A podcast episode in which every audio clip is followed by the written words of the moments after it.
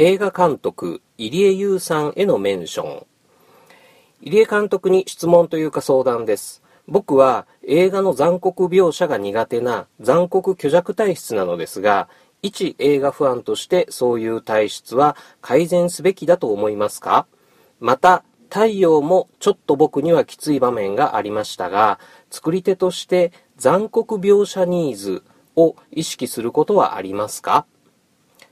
に対して、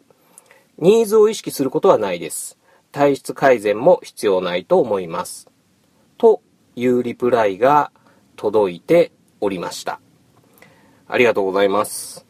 えー、残酷虚弱体質の改善をすべきかどうか、それは可能なのか、また映画においての僕にとっての残酷とは何なのか、そのことについてたくさんの方からたくさんのツイートをいただきました。本当にありがとうございます。そして僕自身、ちゃんとこの課題について考えてみようということで、I am a hero 勇気を振り絞って鑑賞してまいりました。が、残念ながらこの作品、無人島キネマへの上陸には至りませんでした。そこで、無人島キネマの姉妹館でありますもう一つの映画館に今回は特別編としてご案内したいと思います。それでは始めていきましょう。港町シアター。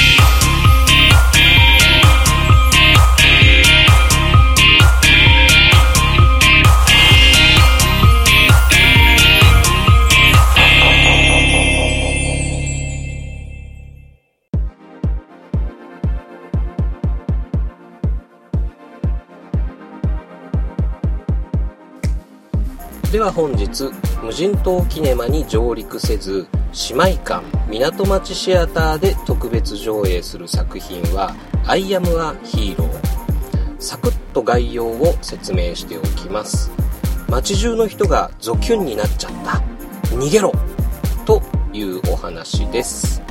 監督はガンツ図書館戦争。そして今年10月にはデスノートの続編の公開が予定されている佐藤慎介。出演は大泉洋有村架純長澤まさみとなっております。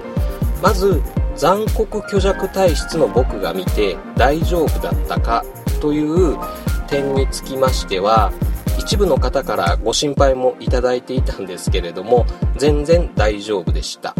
比較するとしたら以前ご紹介しましたレベナントよみがえりし者の方が数倍きつかったですね。ノートイレノー目隠しノー耳塞ぎでフィニッシュできました。えー、それはなぜだったかということについてはエンディングの方でお話ししてみたいと思います。そんな僕牛田にとって「アイアム・ア・ヒーロー」はどんな映画だったかということなんですけれどもそれはこういう場面が撮りたかったんだろうという映画というふうに解釈しました。まず僕自身この「アイアム・ア・ヒーロー」を無事に鑑賞し終えての感想としては面白かったです。好きか嫌いかを別にして言えば素晴らしい作品だなと思いましたし勇気を出して見に行って本当に良かったなというふうに思いました。ちょっとここからネタバレを含んでお話しすることになりますのでネタバレがあれな方は何をそれしてから聞いていただければと思うんですけれども、えー、静岡県浜松市の住宅街を封鎖して撮影したという序盤の逃走シーンから韓国で撮影したというタクシーのクラッシュシーンまで超ワクワクして楽しかったです。あのこの例えが伝わるかどうかは微妙なんですけれども子供の頃学校の休み時間に普段は数人の仲間でやっている鬼ごっこが学年レクリエーションの時間に百数十人規模でやることになった時みたいな高揚感というんでしょうかね。うん。ゾキュン怖いとかゾキュンキモいということよりももうちょっと手前の感情というかまあ興奮状態というんですかね。そういう楽しさなんだなっていうふうに思って見ていました。人間がゾキュン化する際にその人の生き様や記憶が極端化したキャラになるっていう設定も楽しいなと思いまして例えばタクシー運転手のゾキュン化の時に無事故無違反で30年って叫び出したとかあサラリーマンゾキュンは電車通勤での行動を繰り返すとかおかしくも悲しい人間模様みたいなものもすごくいいな面白いなっていうか新鮮だなっていうふうに思いましたしあと最近の対策系日本映画で揶揄される何かを守りすぎ問題に対して君を守るというセリフを一旦相対化してその上でまた主人公に言わせてちゃんと伝えるっていう姿勢にも好感が持てました。お話全体を通してはダメなやつでも誰かを守るために必死に戦うことでその人のヒーローになれるんだというシンプルなメッセージで貫かれていて見やすかったですしその成就の場面として死死類類の中一人で立っている主人公の逆光の後ろ姿。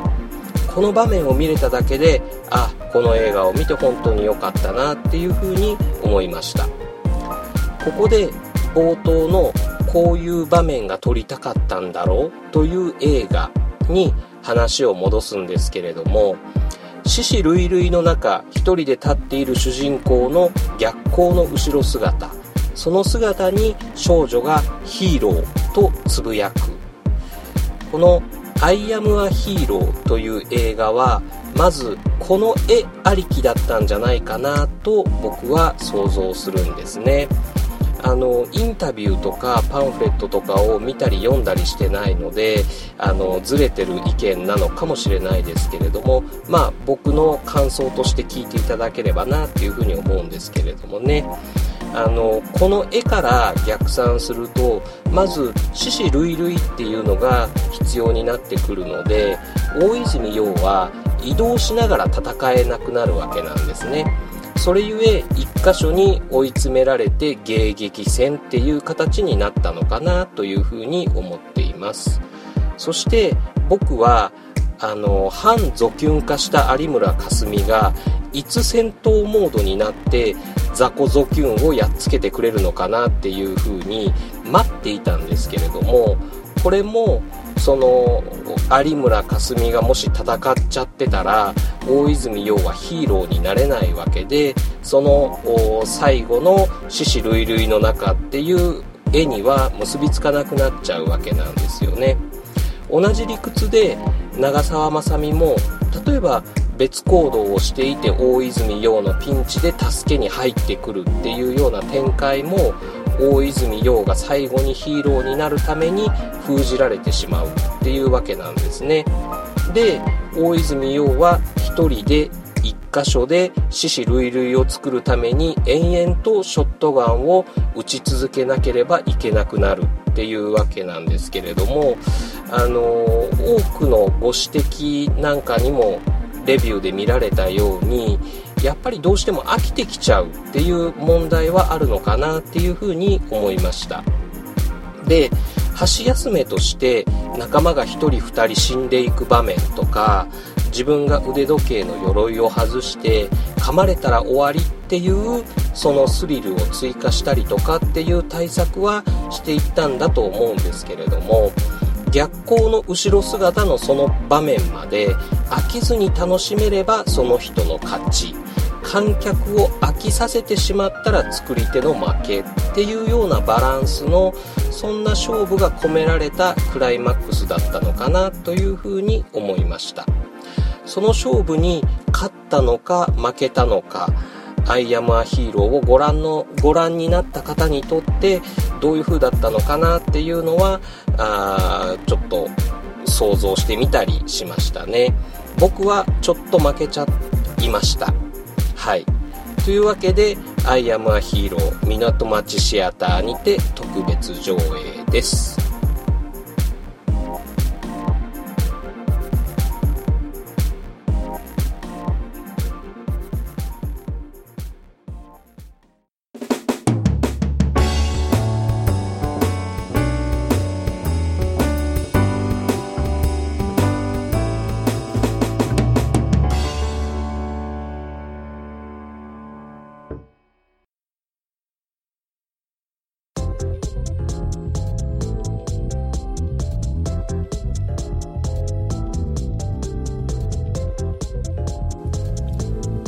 気ままに映画を語る場所。映画語り酒場。無人島パブ。略してハッシュタグ島パブのコーナーです。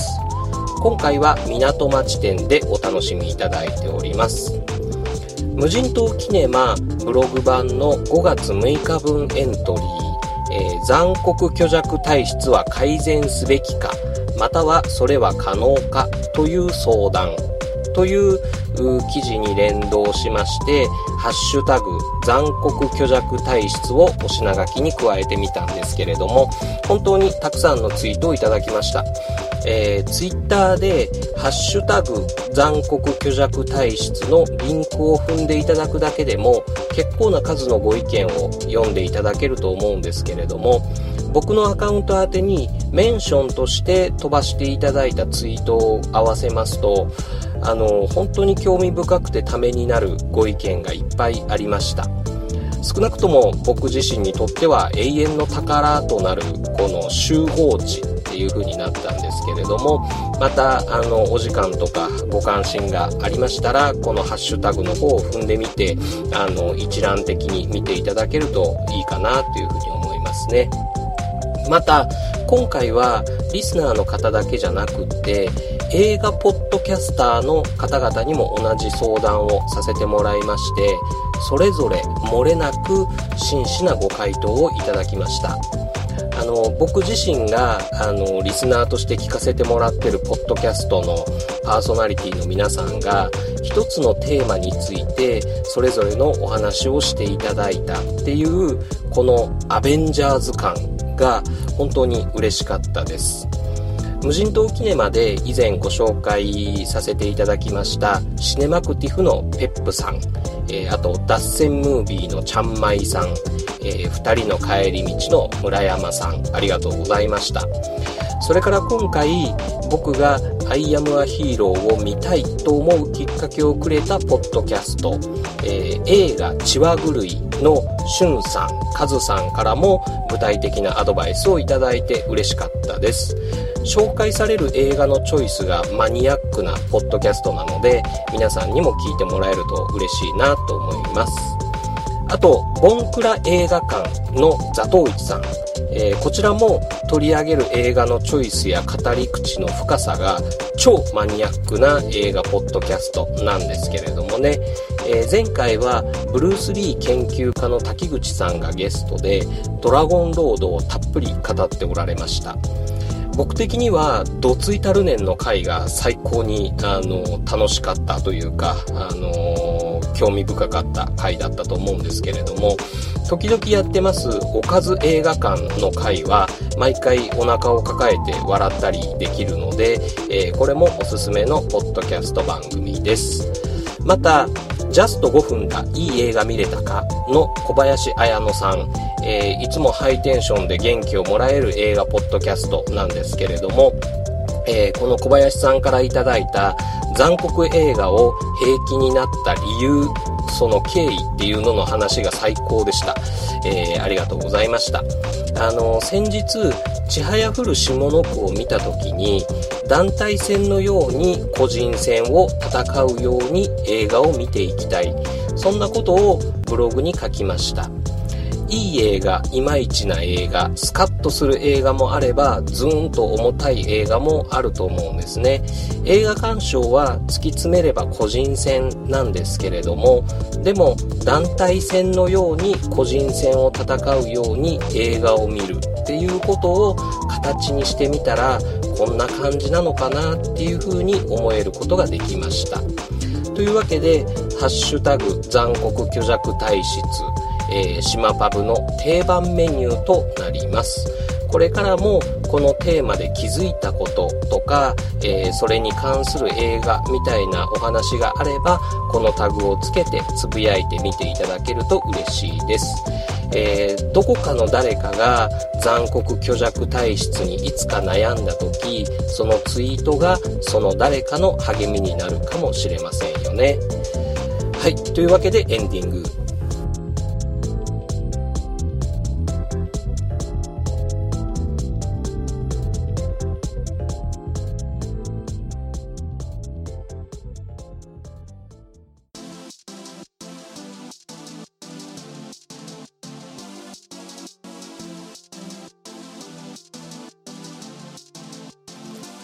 無人島キネマポッドキャスト版特別編港町シアターいかがでしたでしょうか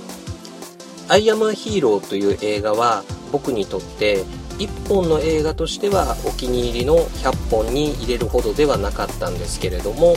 僕の映画趣味においては残酷とは何かっていうのを考えるきっかけになった大事な1本になりました。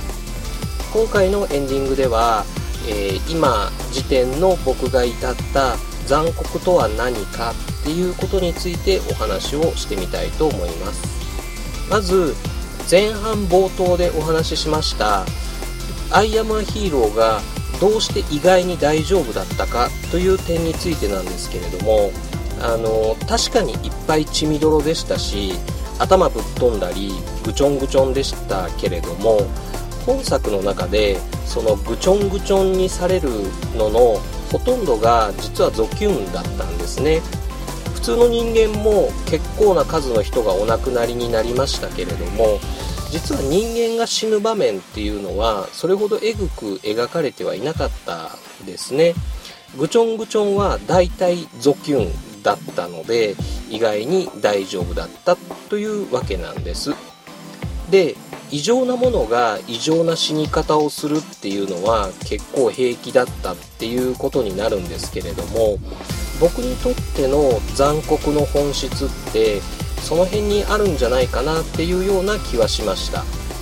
この感覚は前にも感じたことがありましてそれはトランスフォーマーダークサイドムーンという映画を見た時なんですけれどもあれがもし人間だったとしたらかなりえぐいと思うであろう場面がいくつかあってそれを楽しいと感じてた自分も実はいたんですね。でもメカというかロボットだから平気だった。つまり人間でないものならどんなにえぐく殺されても意外に大丈夫っていうことになるわけなんですね。